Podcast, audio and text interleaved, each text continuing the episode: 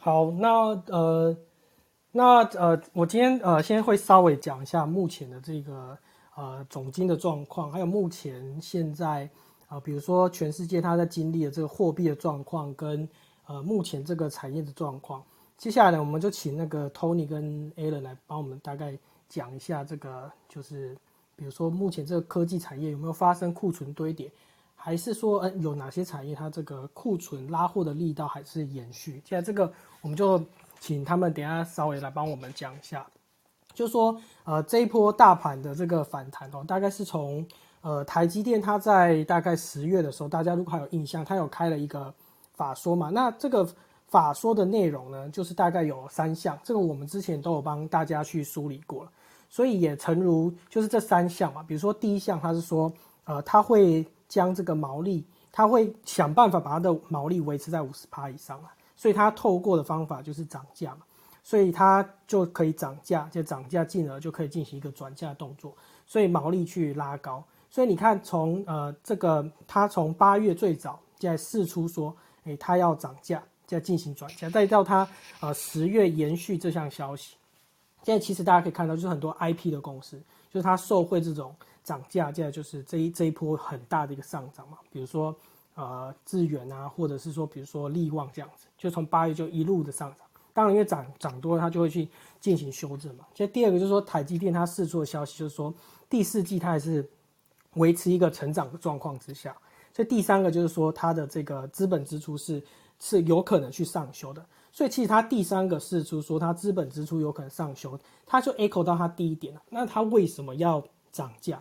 就说，因为它它涨价，让它的毛利维在五十以上，其实隐含的意思就是说，它之后有可能会去上调它的资本支出。所以其实大家可以看到，就说有没有发现一些设备股啊，比如说嘉登啊、凡轩啊、金鼎啊，或者是其其他很多这种设备股，其实它都是呃维持一个比较偏偏多的一个这个涨势。那像这一些这一些类型的公司，其实大家可以注意到，它在年底比较容易涨。所以你看，它大概从十月那一波大盘修正之后，现在很多很多公司就是，呃，都都是涨到今天。现在比如说像凡轩，它也创了这个它历史挂牌以来的新高。因为通常这个设备公司哦，它有所谓的呃交货啊付尾款，现在或者是说哎收定金签订的这种情形。那通常一般入账的时间呢，我们讲一个总的来说，所以它它大概就是在年底的这个阶段。所以其实你可以看到哈。就说我们有呃统计这个过去十年以来或者五年、三年这个大数据资料给大家看，就说哎，其实你看就是相对来说，哎，是设备厂它比较容易在年底去进行一个上涨，它是它是其来有致，它背后的呃原因是这样子。现在那么另外一个原因就是说它经历了刚好是这一波半导体循环，其实半导体它也是有周期性的循环，像上一波循环大概是呃二零一六年第四季开始嘛，大概到二零一八年的第一季。在第二季去做一个呃稍微结束的状况，因为它有大循环跟小循环嘛。那这一次大概就是从呃疫情过后，哎，现在全世界发现这个晶片缺货，现在半导体自主很很重要，所以大概是从啊去年第四季开始嘛，现在它也历经到二零二一今年一整年的这样的一个一个状况之下，再加上这个，其实大家可以看到哈，就是我们回到大环境来说，就说台股的这个 PMI 的。状况，所谓的 PMI 就是所谓的经理人采购指数哦，它是从呃这个从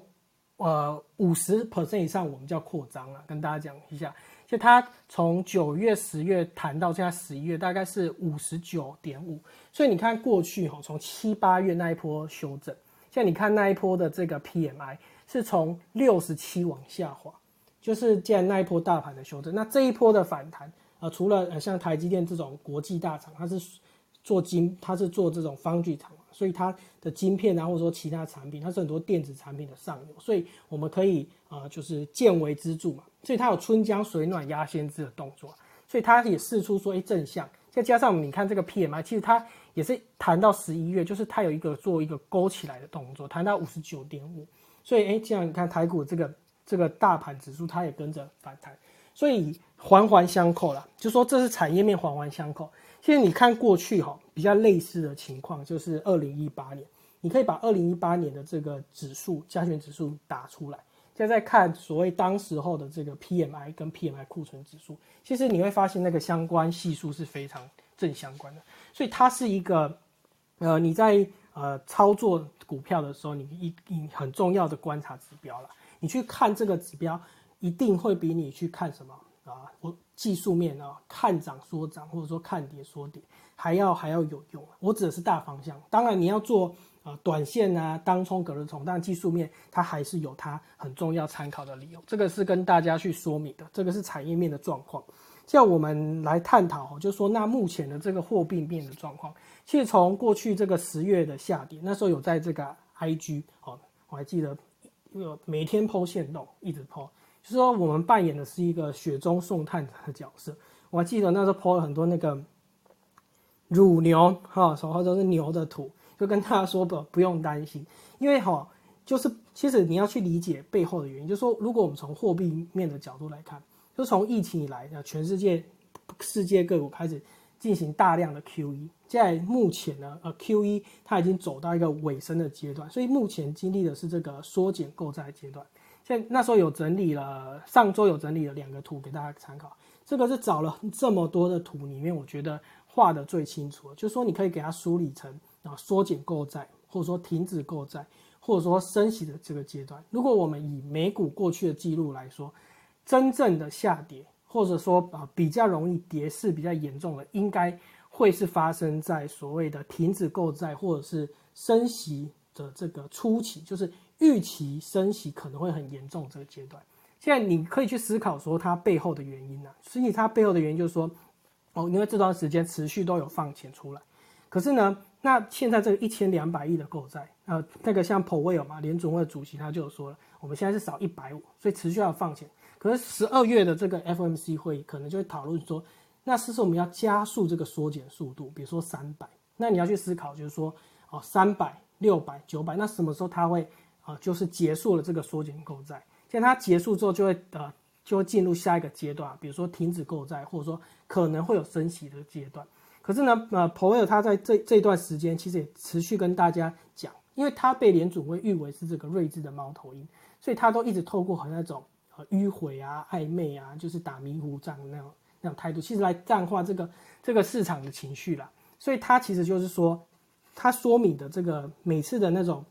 哦，比如说为什么每次联总会的这个会议记录，呃，一出来，哎，接下来股市那那一段时间，短时间它就产生波动很大，因为里面你可以观察到说，这些委委员们哈，他到底是啊偏阴还是偏鸽？像目前呃，其实大家主要还是琢磨在两个比较重要的这个经济数据了。第一个就是通货膨胀嘛，所以通通货膨胀，大家就是看每个月的这个 CPI，或者说你去生活中看你有没有觉得说很多东西都在涨价，现在这是第一点。它可是不管是白宫或者是联储会跟大家说这个是暂时的，因为哈你要去厘清说，哎，其实全世界通膨很严重，但是其实我们细部来探来探讨世界各国，有的是采核心 CPI，有的是采所谓的名目 CPI，所以它内涵还有不一样。所以我们以美国举例，就是说。呃，以美国状况来看，其实你看它统计的里面啊，有油价，哦，有二手车，啊，有所谓的房租之类的。那目前这个油价回落，因为油哈很重要的一个因素，它不仅是不只是经济因素了，它还有很多政治的角力在里面。所以你看那个拜登，他跟这个 OPEC 石油输出国家组织之间之间去不断进行这个角力。在油除了南非变种病毒或者说呃不同角力因素导致它回落之外，那等于说统计上。去统计这个 CPI 这一项指标，那它就会回落，所以它就会慢慢去 echo 到说，哎，那像拜登他们，或者是说鲍威尔他去说的，说，哎，那通膨有没有暂时？那是他有可能，有可能就是真的是暂时。那这个暂时也不是说哇，就一下就就减到很低，而是说它其实相对过去来说，其实这个通膨还是非常非常严重，就是这几年以来最严重。可是说它还是会相相对来说还是会点高档，所以它采计那一项会会下滑。现在这个是未来大家要参考的。那联总会另外一个非常关注的就是说所谓的就业率，就说其实你去看这个二零一八年哦，像那个时候的股市，呃，你还如果还记得说那一次有产生一个这个期权大屠杀，就是突然崩点那个状况之下，因为那个时候跟现在稍微有一点类似的情况，就是说所谓升息不升息这个预期，像那个时候就说，哎，就业率一直持续改善。所以大家市场预期说，那有有可能就是说就业率改善，去去到这个升息的这个状况，现在就会造成指数一个相当滑落。所以就业率这个部分也是很重要的。所以你去看美股，很有趣的是，只要在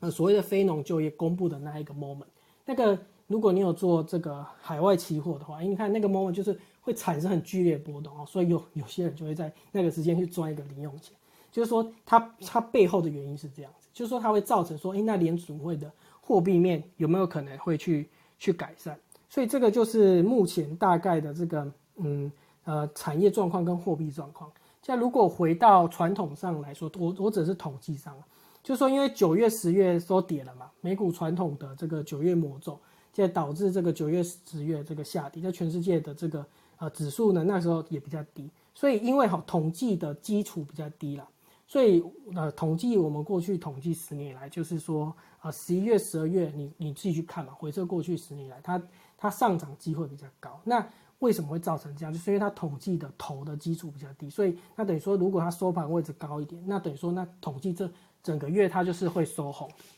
现在我现在另外一个重点就是说，要跟大家探讨，就是说，那一月的状况呢？就是说，因为因为还是来自那个统计的头跟尾啊，就是说。因为一月哈，就是它面临，就是说农历新年前嘛，可能有一些呃关账哦，比如说丙种结账啊，或者说一些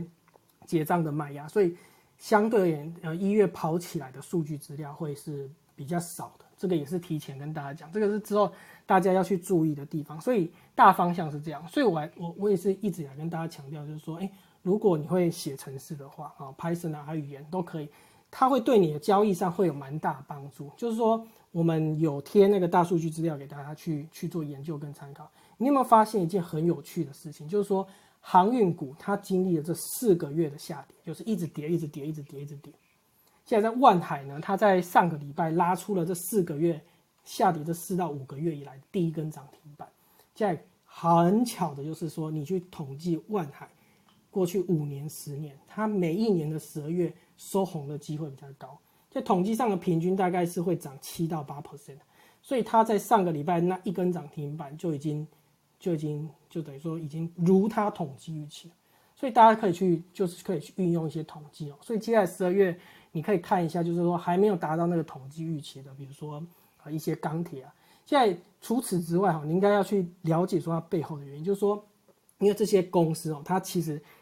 有所谓的。淡旺季跟景气循环当然景气循环有小的景气循环跟大的景气循环。现在有你要去理清，现在当然还有传统的淡旺季嘛，再加上这些公司它在二零二一年今年一整年其实获利都非常好，就是几乎都创历史新高，所以它明年配息其实也不错，这包含整个台股都是，所以说等于说它跌到一定的位阶哈，再加上你看那个大数据统计，现在就也有弹起来，因为它等于说跌到一定的位阶，如果它配息也好。现在可以预期它应该会配的不错啊，那你说殖利率不错，现在资金呢它是会去追求所谓的无风险利率嘛，跟美债相比，所以如果它殖利率高一点哦，或者说跟其他产品比较高，等于说它会去吸引一些资金啊，再加上大数据统计预期，所以你看它就弹起来，所以这个是很重要的，对不对？所以如果你有那时候有可以自己去做一些这个数据上的统计啊，再再加上产业的理由，就是说不是单一理由，应该要综合所有的理由，那你的胜率会高上蛮多的。所以大方向是这样，我这个部分讲到这边了。接下来呢，我们想先请那个 Alan 来跟我们讲一下，就是说，呃，其实 Alan 过去有跟我们探讨过很多，比如说 server 啊、data center 或者说机体相关的问题。接下来，呃，像之前那个大摩发了一个报告，就是记忆体寒冬，现在那时候记忆体跌得稀里哗啦。现在 Alan 有跟大家说，他其实很不认同那个这个报告写嘛，所以记忆体也这段时间也谈很多了啊，就是说。呃，有些人可能不知道说，哎，他到底在谈什么？我们想请那 Alan 来稍微来跟我们讲一下，就是记忆体目前的状况啊。现在有些人会觉得说，哎，那个涨价是有涨真的；有些人会觉得说，那个涨价可能只是几季几季这样的问题，就说产生了一个库存各自表述。我不知道你的看法是什么呢？好，就是就是我先先讲，因为记忆体有分两块嘛。呃，一块就是属于就是像旺宏华邦电那一种的，就是非挥发性的这种记忆体哈。我们先先暂时先不理它，那我们先等下讲。那第二块就是所谓的就是暂存性的记忆体，那这就是平常大家会使用到的记忆体模组，那俗称就是 DRAM 的这个东西。那模组厂商有谁？就是大家比较常见，可能是创建啊、微刚啊这类的。好，那这边的情况这样，因为之前就是外外资嘛，他们就发一个什么集体寒冬嘛，这样下来，然后每个都点稀哗啦这样子。然后那时候吴敏球吴董事长也出来骂他们说啊，不懂记忆体啊，这样，其实我蛮认同的。好，那回到回过头来，就是我们来讲，就是说第一任这个目前的状况。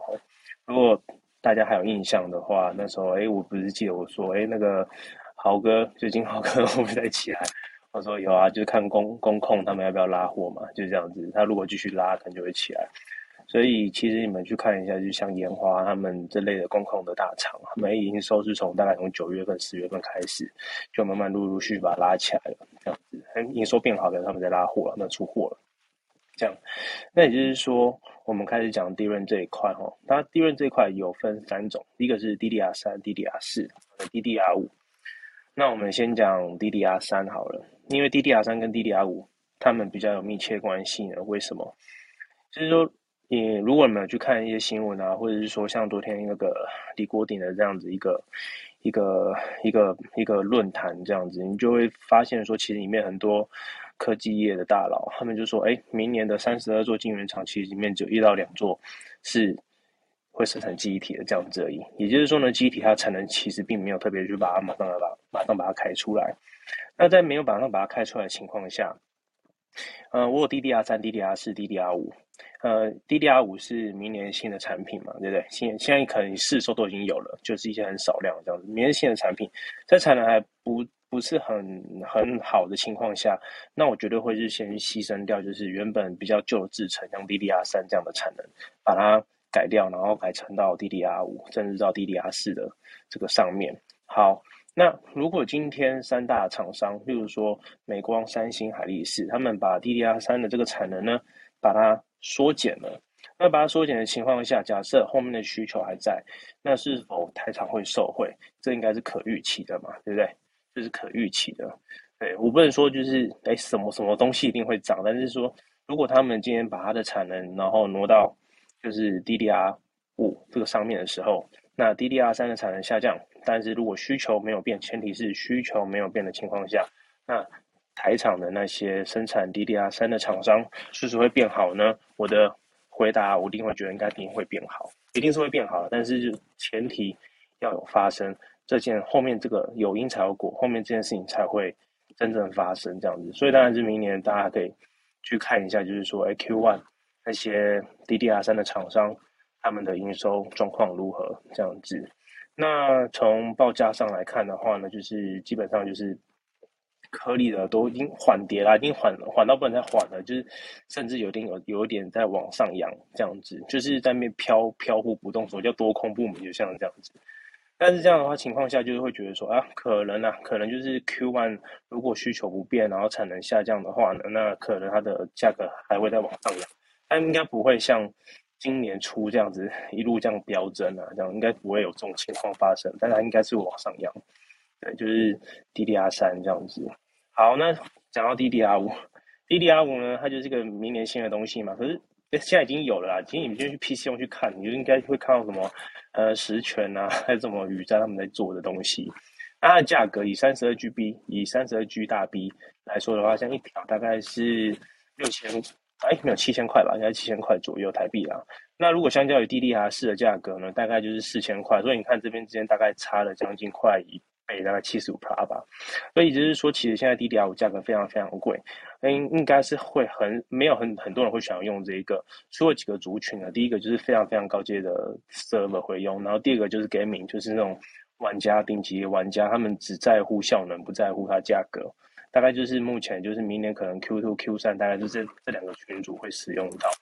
所以呢，DDR 五这个东西是它会是未来的趋势，没错。可是它应该不会那么快就放量，要放量的话，应该要到应该是要到二零二三年，呃，二零二三年的的 Q one 那边可能才会有开始有放量啊，这样子。那可是呢，从 DDR 五上面呢，嗯，从 DDR 五上面呢，我们要去确认说什么东西才是我们想要投资的东西哦。就是 DDR 跟 DDR 是它差异最多，但是它的颗粒的那个多寡。这样子，因为他们现在的结构已经改变了，所以它的颗粒其实有多很多。哎，大概多呃十嗯，如果是都是八 bit 的话，大概就会多两颗出来。好，但是这无所谓，因为颗粒的价格始终一定会被趋近于呃趋一定一定会很接近，到时候一定会很接近。但是里面现在哈多了一个，就是所谓的一个电源管理 IC 在上面，然后第二个多了一个 SPD hub，呃，一个是 SPD hub 这个东西呢，就是一个非挥发性的记忆体。好，这个我们等下说。那电源管理 IC 上面会有一颗，那为什么？就是因为它比较耗电，所以它上面，呃，要用一个比较大的电压，然后去转成小电压，让这些颗粒使用。好啦，多了一颗电源管理 IC，然后产能还没开出来，然后呢，一条记忆体呢，模组就要有一颗，那一个 server 呢，一颗 CPU 的这样子的 server 的话呢，大概会用到。十六条锭，就最多啦，最多用到十六条，八到十六条锭。所以呢，也就是说，一片 server 板子下，它是一个 CPU 的结构的话，那它就会多出大概八到十六颗的电源管理 IC。哦，那个大家有没有听到那 key point？就是产能没开出来，电源管理 IC，那有谁在做？那目前来讲，大家应该可以看到，应该是瑞萨啦，这样子。那台厂有一间，但嗯，我不确定他们出了没，我不知道。但我不知道他这个东西公布了没。但是大家好奇的话，应该可以去看那个，例如去光华工厂啊，去看一下说，哎，老板有没有卖 DDR 五啊这样子，然后找出来看一下它的电源管理 IC，然后上面那个 marking 啊，那个印的那个字哦，那个是谁谁做的，把它记下来，然后来查一下，大概就会知道一定有瑞萨或者是某一件啊这样子。所以我才我记得上一次的分享是说，哎，其实电源管理 IC 这这一块，明年也可以多多的去注意一下。我会认为它会是一个。会让很多厂家开始对故意要囤货的一个料件这样子，好，这是 DDR 线。那 DDR 五就是说，就是未来，就是未来一定会用的啊。那他们，它跟 DDR 是什么时候会黄金交叉啊？什么时候黄金交叉？这个哈，就是这我不好说，因为这个是市场机制。那 DDR 是还是目前会是它的主，目前现在主流，明年也是，今年也是，但是它就是会等到 DDR 五整个普遍，就是两大阵营，就是 AMD 跟 Intel，他们他们所出的 CPU 如果都要完全都开始支援 DDR 五的话，那 DDR 四的量呢就会跟以前的 DDR 三一样，会慢慢的萎缩，然后变成一个风控或者是个立即性的产品，这样子，就是第一轮基本上就是这样。啊，然后是，然后那个非会发现机体，像华邦店啊，或者是网红，其实如果你们去注意看的话，你你会发现那个无名球就吴董事长，他都会讲一句话，就是说创新会带来他的呃他们那些非非挥发性记忆体的成长。呃，原因是为什么？就是它就是一个记忆，呃，记忆那些呃分位啊，或者是扣扣的一一个空间。那如果你的 MCU 或者是你的 IC，它需要有一些记忆的小地方的时候，那这个东西就是自然而然就会搭配在它的这个周边上面。所以就是说，创新的产品越多，或者是需求的产品越多的话，那他们的量就会越来越大。那你就看嘛，就是现在最近就是啊 server 起来，那 server 要搭配谁？网通，网通要搭配谁？IOT 装置还要搭配边缘运算的那些那些小电脑。所以呢，当它需求量起来的时候呢，当然这些记忆体它的需求量也会被拉起来，这样子。所以也就是说，嗯，你们可以去我如果如果要我去看华邦电或者是那个万宏他们的的投资方针的话呢，我会去针对他们营收，然后来决定我要不要去现阶段或者是之后去投资它这样子。你们可以把它历年来营收，例如说。呃，上半年、下半年，然后第一季、第二季这样第四季拉出来看之后，就会发现它应该会有一个比较低、然后比较高的地方，然后就在比较低的地方布局，这样子，这样可能会是比较好的。对，那还有什么？啊，第一体操作就这样子。嗯，那我我我帮那个大家问一个问题哦，就是说，就是说，如果我们我们看蓬勃的这个研调来说，就说明年还可以持续成长的产业，大概比如说有像。呃，foundry 啊，或者说像 wafer 或者像 data center 跟 server 这个部分，像我们刚才有探讨到这个 DDR 五，就是说，因因为以目前这个手机的记忆体库存来说，看起来是堆叠的了。现在不过从这个 data center 来说，看起来应该还是在拉货补库存的阶段。那到底有哪些产业它呃 DDR 五的需求会比较多？这样我们可以来看说，哎，那它是不是也是有在这个趋势上？哦，DDR 五它现在如果明年来讲啊，DDR 五会有的会有需要的产业就两个，一个呢是非常 high end 的 HPC，就是高呃 high performance computing 这样子的的 server，这是一个。然后它它必须要搭配就是 Intel 的 EcoStream 这个平台，然后那个那个那个那个 AMD 它那个 Epic 那 Epic 的系列的后面有有搭配那个 DDR 五这个这样的这两种平台出来，他们才会用到。但这两个平台基本上就是 server 啦，这样子。那呃，可那一端就是说像 gaming gaming 也会用到。那 gaming 他们就是比较特别的群组，他就是，呃，我只需要效能，我不用，我不，我不太 care 价格这样子。所以明年基本上就是这两个产品别可能会用的比较多，其他的产品别一般来说应该就是，呃，我觉得可能只是试产阶段啊，试用阶段，因为它的价格还是很高，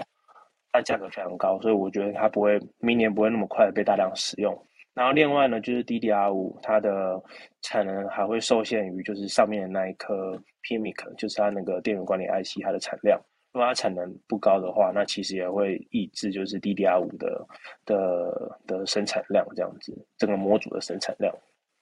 嗯，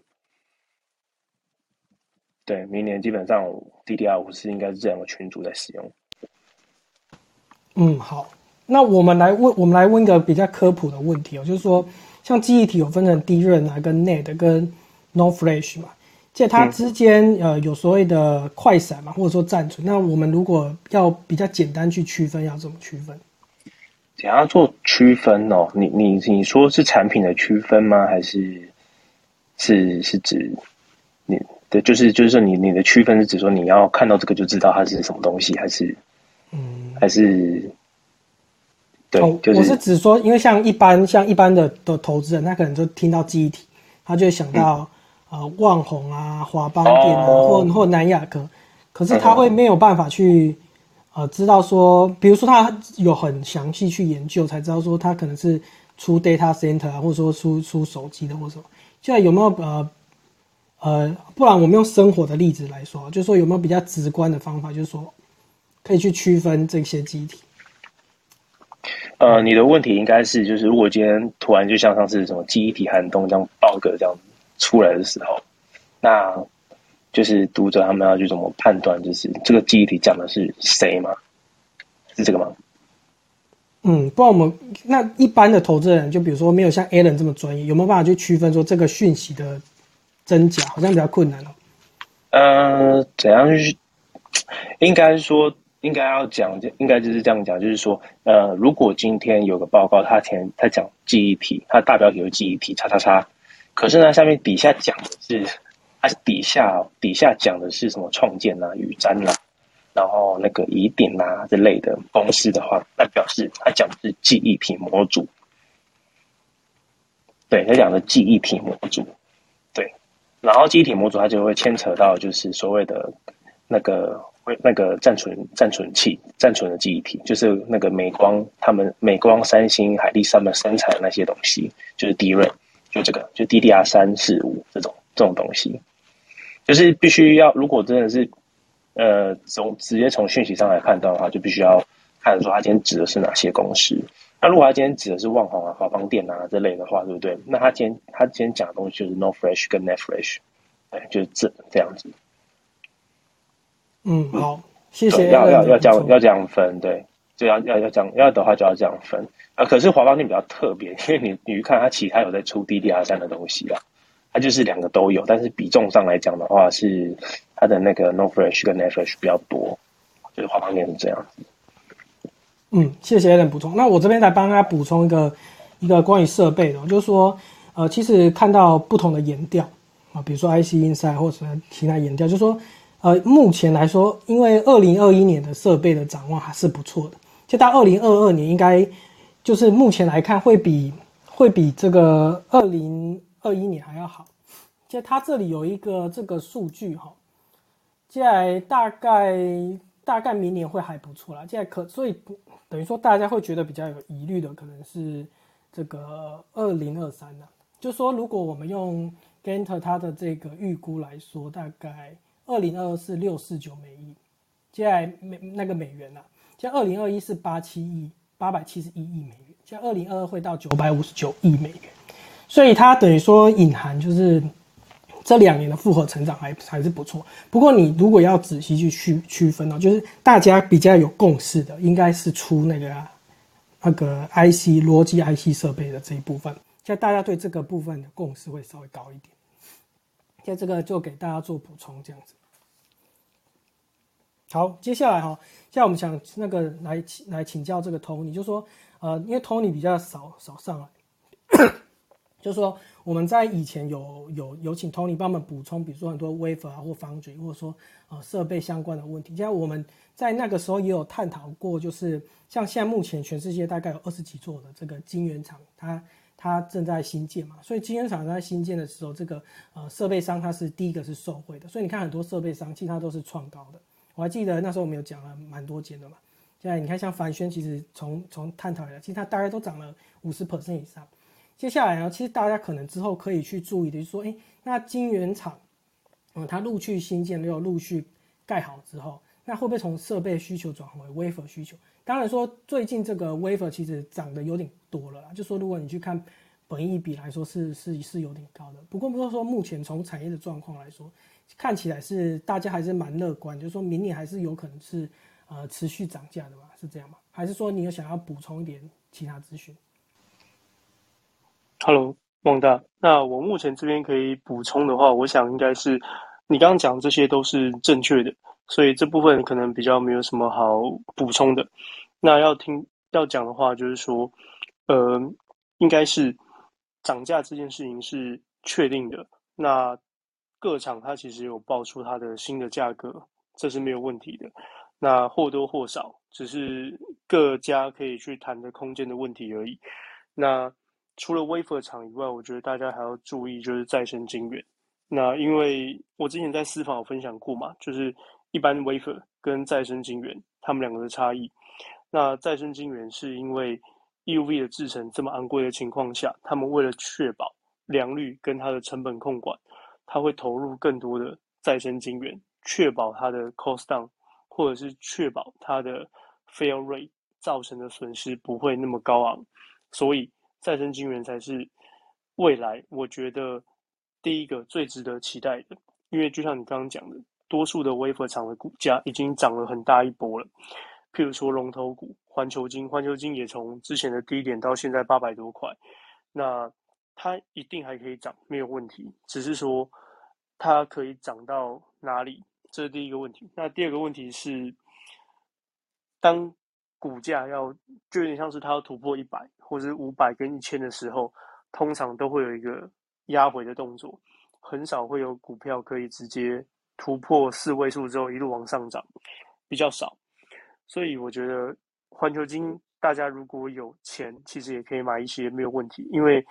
呃，不管是他现在就是旺大你这边常常提到的，他这个并购案是否成功，那加上他的新报价，我想就算他 fail 掉，在短期的技术面的指导下，他他一定会修正没有问题。如果他 fail 的话，他一定会修正。可是我觉得它会像世星 KY 一样，因为这它就是如果这个并购案 fail，它短期内修正完毕，但是它的基本面其实完全没有影响。当然，它可能要付出一些学习的成本，或者是因为这个并购案失败所必须要付出的成本。但是，因为它的新的报价跟它的产能持续开出，虽然它没有办法像呃，如果成功的话。它的营收跟它的获利应该是用倍增的方式。那我个人比较看好它会成功。那背后是因为有一些产业上比较不好说明的部分。那这部分就留给大家自己猜。那所以我认为它成功的机会比较大。那第二个是说，这些微波厂它在供货的时候，它有一些基本的耗材是必备的，但基本的耗材其实多数是。呃，非台厂在出，那这方面可能如果在台湾投资人他比较不好投资。不过最近的话，就是市场上有有一些其他的风声啊，但这方面目前还不适合分享，所以我们就先往后。那微波厂它在出的时候，它要搭配一些耗材。那 wafer 结束之后，或者说应该说 wafer 同步的情况下，它会有另外一个需求，就是再生晶圆。假设你 wafer 在以前就是非先进制程的部分，它可能是 maybe 十比一，可是它在未来，它可能会拉到十比三到十比五，甚至在更高的区间。那在这方面，大家可以去想看看，就是再生晶圆有做的有哪几家？那它是不是可以供应这么庞大的需求？如果不行，那它的价格又应该要怎么走？我觉得这是一个值得大家思考的部分。那它应该也可以为大家带来一些不错的获利，这样子。嗯，就谢谢 Tony 的补充，就说，呃，以目前的这个状况来看，就是说，呃，细晶圆应该还在这个景气循环就是说，它这两年的周期，其实大家可以看以前哈，我们看前一波好了，就是二零一六 Q 四到呃二零一八的这个 Q 二，所以其实你看那一波的景气循环，它背后的原因是因为那时候那个那个中国嘛，那它那时候在新建很多的这个晶圆厂，所以也同样造成这些微 r 的需求。所以，可是比较有趣的是说，你看那那时候的这个这个设备跟现在的这个设备涨法不一样。就说那个时候，因为中国它大量的盖这个晶圆厂，所以那个时候就是说，因为有很多美国的厂商不供货给他，所以他都跟这个台湾较量。所以你看那时候台湾的设备，它其实它涨势是比较凌厉的，就它这是它背后产业的原因了。像另外一个就是说，因为就算我常常跟大家讲，就是说你投资景气循环股，你一定要先。确立说这个有没有在风头上？就说景气循环股它在涨的时候，其实会涨到吓死人啊！你不敢相信，就是航运从十块涨到几百块，对不对？就是说，就是说你一定要搭在那个景气循环的浪头上。所以目前看起来是 OK 了，还在景气循环的这个阶段，就是就是还有二十二十几座这个晶圆厂在在二零二三年以前，这个这个这个会会开出来嘛？像 wafer 的部分，刚才 Tony 也有跟大家去去讲。现在那环球金并视创这个，它因为它为什么它现在那么弱压在这里？就说并视创这个大家都觉得未知数，所以你看那个外资是卖的嘛，投信有买有卖。现在它到底会不会过哈？就是说它会在二零二二年的一月底会会公布了。就是说以目前状况，比如说你看韩国啊、美国啊，或者说台湾的这些审核机构都是给它过了。那比如说日本啊、德国或中国是都还没有过。现在德国它给的理由是因为他们大选嘛。所以官员有有去换的，现在这个是是是原因啊。不过目前看起来是还在经济循环的这个周期上。现在那另外一个观察方向是，你可以观察设备，就说设备通常会在在整个半导体循环的周期通常会领先一季的。所以如果设备还持续去创高的这个情况之下，那微粉应该是还没有问题。这这这两个是可以搭配去看，因为这个产业它的这个脉络是一体的。当然说，如果今天哈，就是说，因为其实都涨很多了。就说因为季底投信做账，很多都都都把本益比拉很高。就说我们观察全世界的这个这个 Waver 厂，其实台湾的本益比是给的比较高的，就大概都有十八到二十倍的这这个区间。现在我指的是在在循环的周期。就当然你区分哈，就是说我们过去跟大家探讨，比如说呃八呃出这个八寸啊成熟制成，现在车用做这个合金嘛，那它为什么会给的比较高的原因，就是因为因为。车子卖的很好，你去看那个美国的库存跟销售比，其实那个开口是加大的，就说车子需求很大，可是库存是很低，所以等于说，你看那个机构都给它本益比较高，所以它涨得很凌厉。再再来就说，像我们持续跟大家探讨那个做做做十二寸那个，就是出出十二寸这个 server 的，所以你看那个台盛科是不是也创历史新高，就是因为它出这个伺服器的嘛，所以你看它很多东西都是环环相扣在一起。我觉得刚才 Tony 讲的。就是都有都讲很多重点，那大家可以可以去思考看看。现在我我想要请 Tony 帮大家补充，就是说，那目前现在就是说，从就是说这个这个制程啊，或者是说呃这个技术啊越来越先进。那比如说你之前有跟大家探讨说，那 EUV 的这个技术，它就是说大家就是越越采型越多，现在那个就是在比如说啊再生晶圆啊，它可能就是会需求比较大的这一个部分。OK，就说它它的产业的理由是是为什么会造成这样子？OK，那我先 echo 刚刚汪大家提到一点，就是说环球金的这个并购案，我觉得大家可以从总金的角度先去思考中美贸易战它会导致什么样的结果，再去思考未来整个半导体产业的转移跟变化，还有设备厂它的一些投资行为为什么会有改变。那这个就没有办法再往下说，大家就可以自己在思考，就从总经的角度去出发。那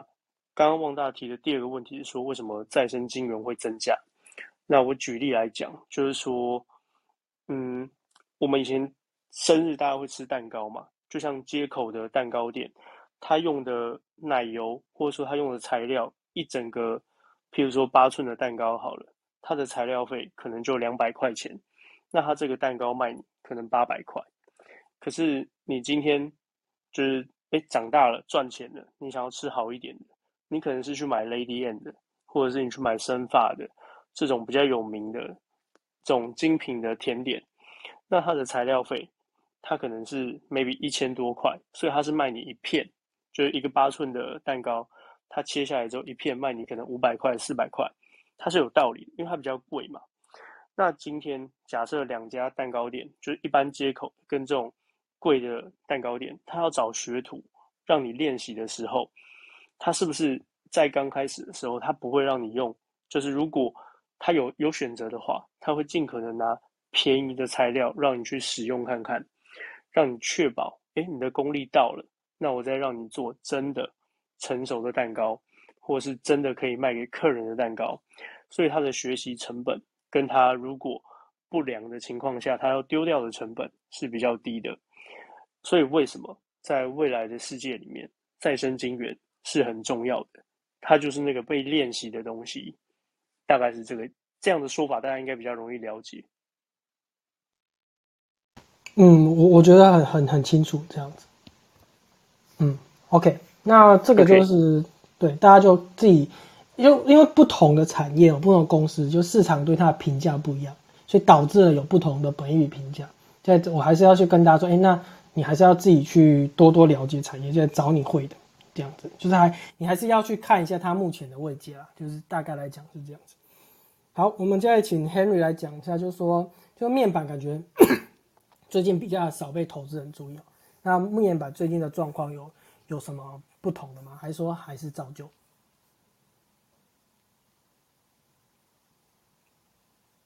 好，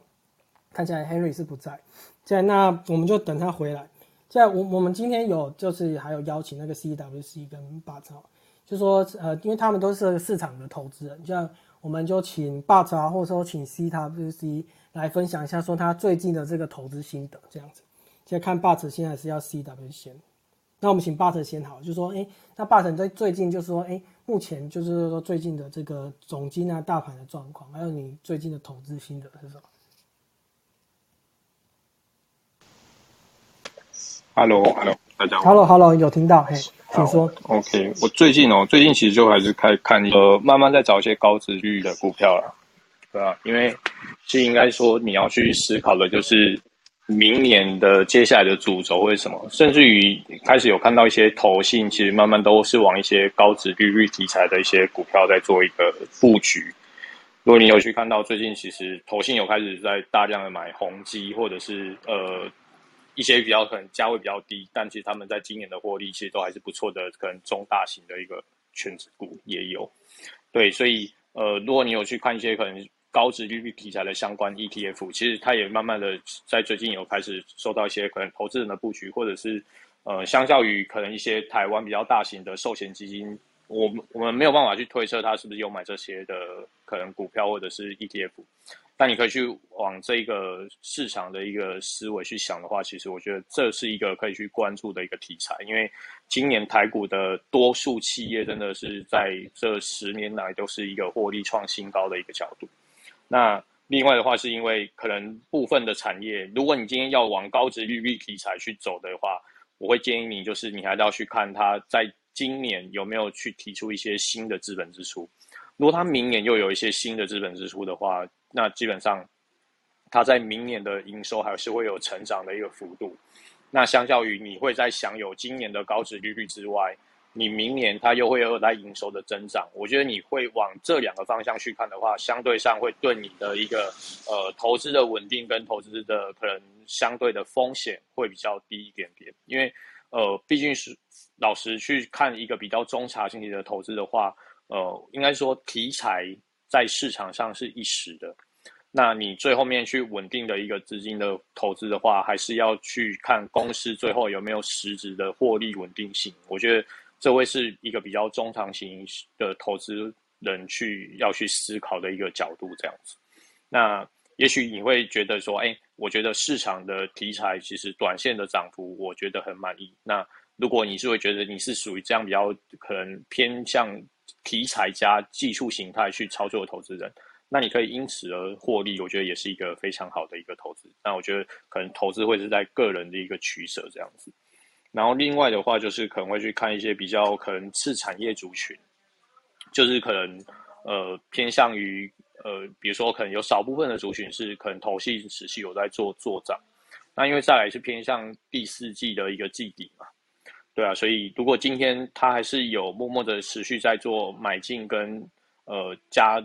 加仓的一个部位的话，其实我觉得还是可以去关注。那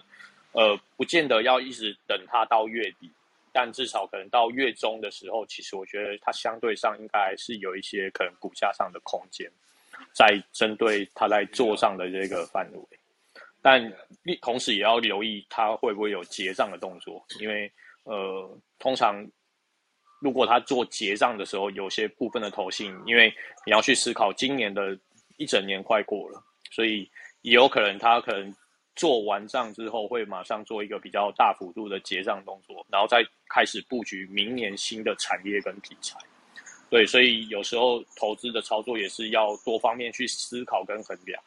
你可以先做一些规划跟计划，但最后你去操作的话，我觉得最后还是要去尊重市场跟呃产业的趋势。我觉得在一个比较大的保护伞的话，就是在这个产业趋势还是在明年一样是有成长的空间的时候，我觉得这还是。相对上你要去思考的一个部分，而不是说，哎，你看它最近一直在涨，你就想要去买。但你要去衡量的是，明年它在这个时间点，或者是可能下一季，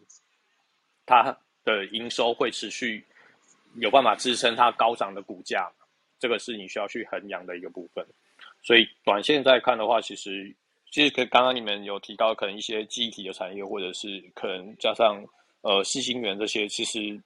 都是有去关注啊，当然我自己有去看的话，其实就是还有在可能电子标签或电子纸那一块，对，就是可能未来的一个比较积极的产业性的存在。那我觉得都是可以去观察，因为呃，如果一些比较次次产业族群，其实它如果有一些呃相关性的市场需求的话，我觉得还是可以去关注它未来的呃可能资本支出，或者是它未来的产能会在哪一个时间点开出来。对，那。通常你不可能等到产能开出来才去布局嘛，通常都是在呃产能开出前先去布局。那如果你等到营收创高之后，基本上它都已经有点偏向落后指标了。所以如果当目前的一个营收趋势还是在成长，那你就可以从这个部分再去思考明年的可能呃第一季或者是明年的上半年，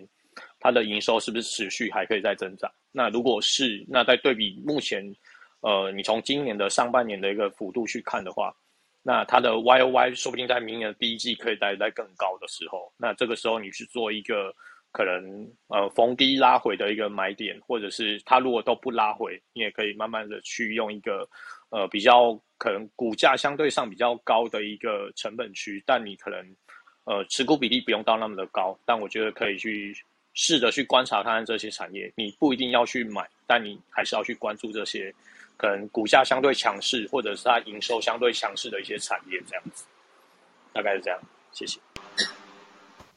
好，谢谢呃 But 的补充。今天我们节目呃来到尾声了，因为 Henry 跟那个 CWC 他们他说明天有事，所以我们要早一点休息。我不知道说那呃 Tony 啊或 Alan 有没有其他要补充的地方？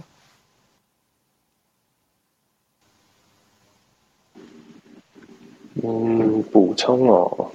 有吗？想想看哦。嗯，不然我们就就就。我觉得我可以补充一个，就是大家在近期投资，尤其是半导体产业上，大家可以多思考总经上的问题，它会造成各家厂商他怎么去做他的投资规划，这个会很有助于未来的投资判断，大概是这样。嗯，谢谢 Tony 补充。就如果白话来讲，就说，呃，就说如果半导体它是一个战略物资，而不是一个商业物资的话，对不对？如果白话来讲，这样子，就说大家可以去思考看看，就是说有很多不同思维的角度，大家都可以去思考看看，看哪一种觉得比较合理，这样子。对，刚刚旺大讲是一个很好的选择方向，但是也可以思考另外一个，就是说，诶，如果未来它分成泛美阵营跟泛中阵营，那哪些地方会获利？哪些厂商它可能会呃有限制，它出不了货，或是它被制裁？大概是这些可能的方向啊，大家可以去琢磨思。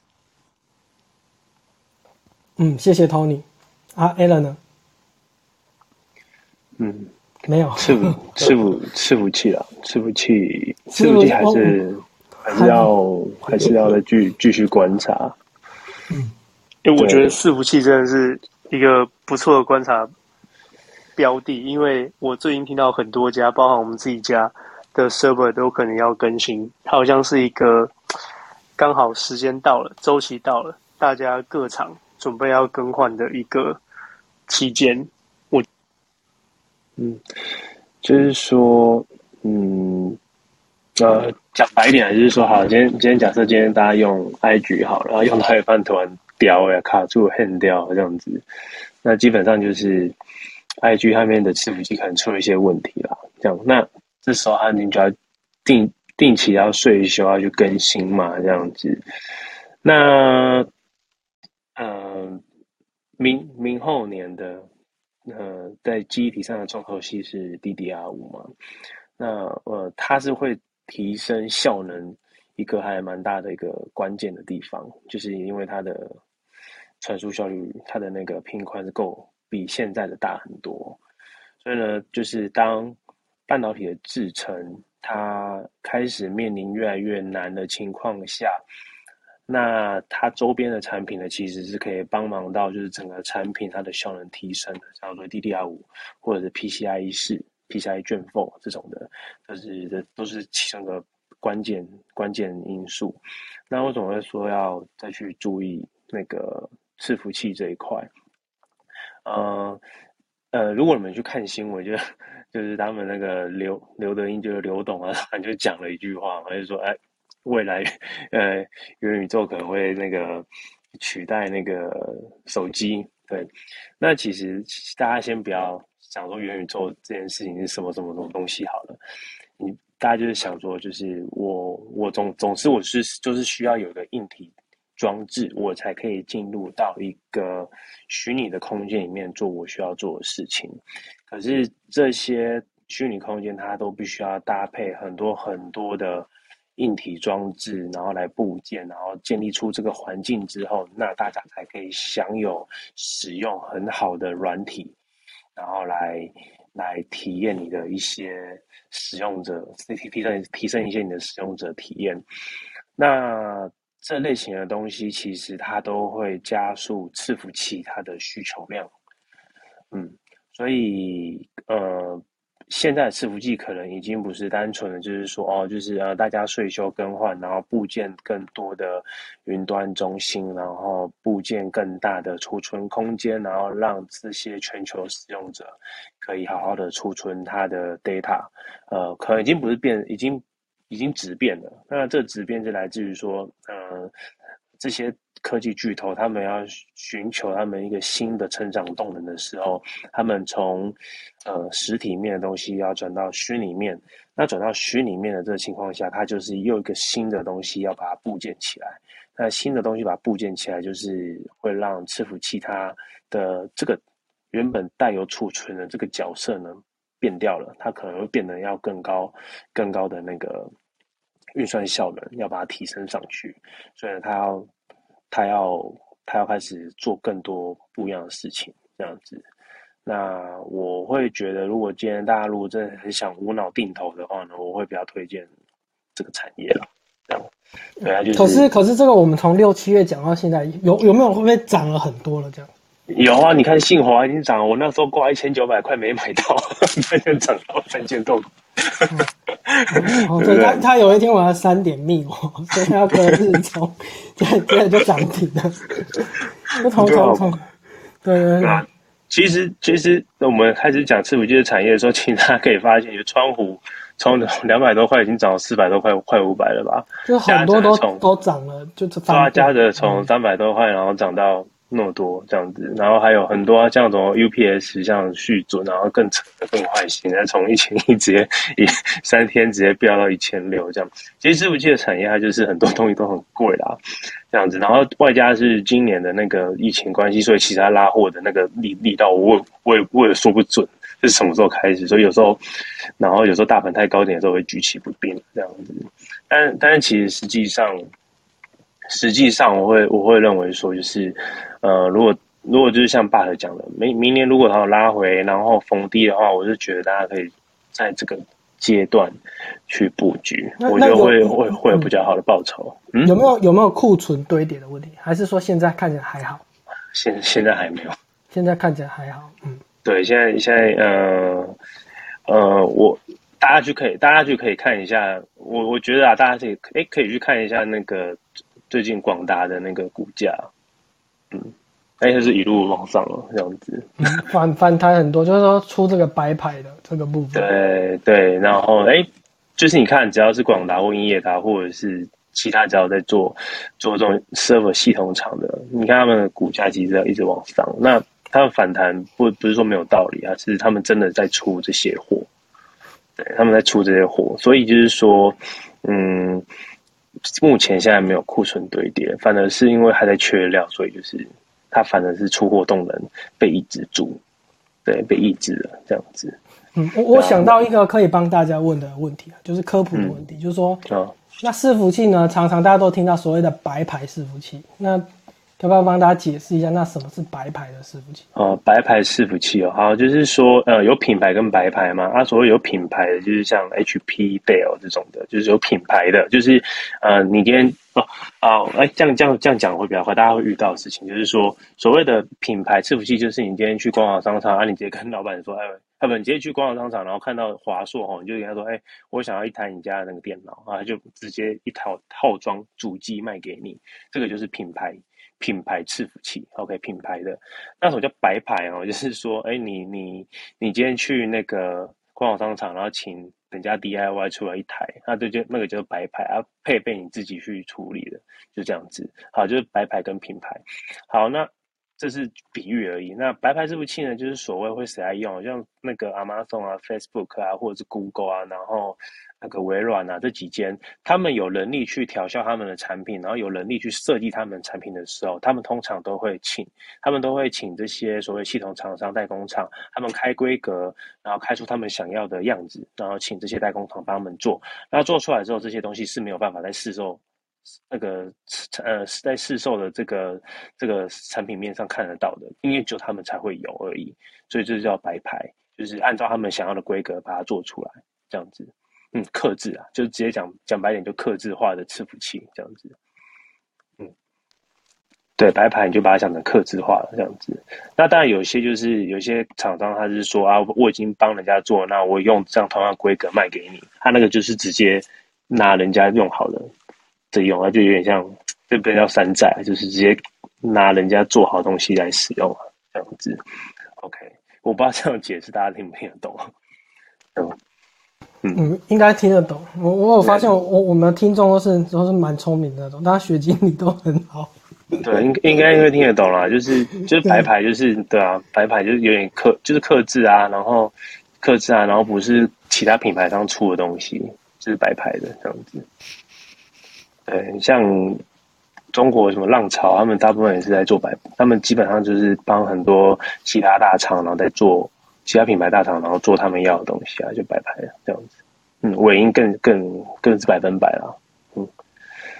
嗯，所以这部剧我就觉得还是明年还是看了。然后我我的话，我我个人会观察到明年 Q two，对，就是明年第二季第二季中中间的时候这样子，大概五五月五月、六月那边。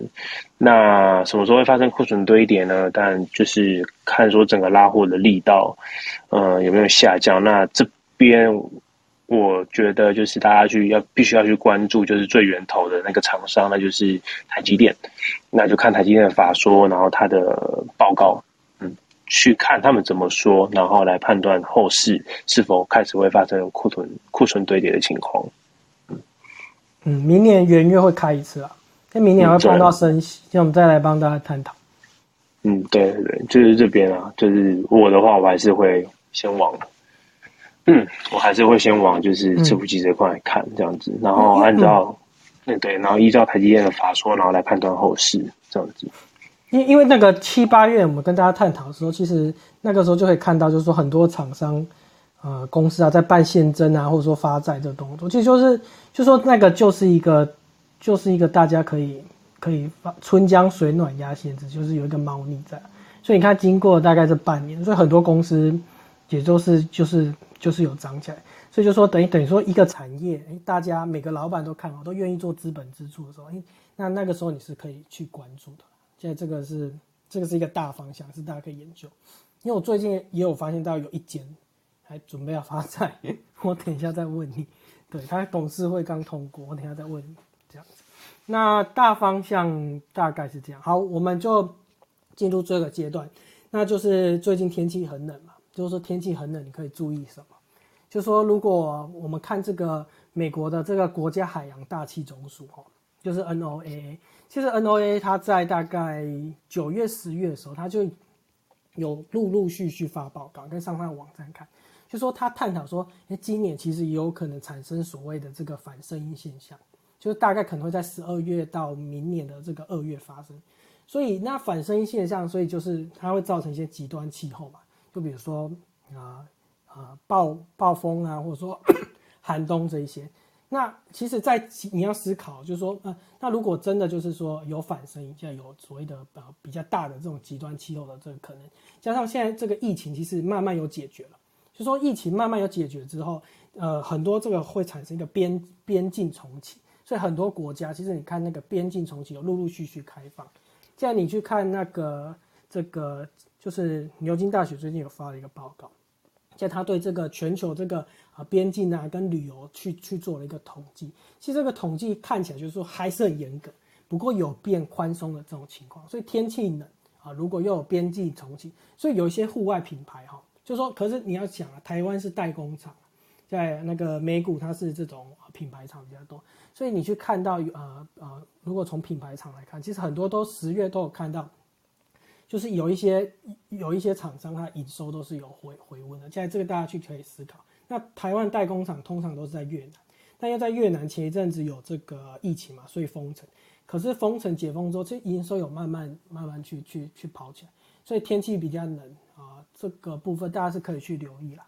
就比如说羽绒衣啊或其他的状况。OK，好。那大概就讲到这一边，那我们今天的 Clubhouse 就到这边结束了，谢谢大家参与，也谢谢 Tony 跟 Alan 还有 But 这个精彩的解说，也相信大家都收获很多。那我们今天就到这边，大家拜拜，谢谢大家，拜拜，官方。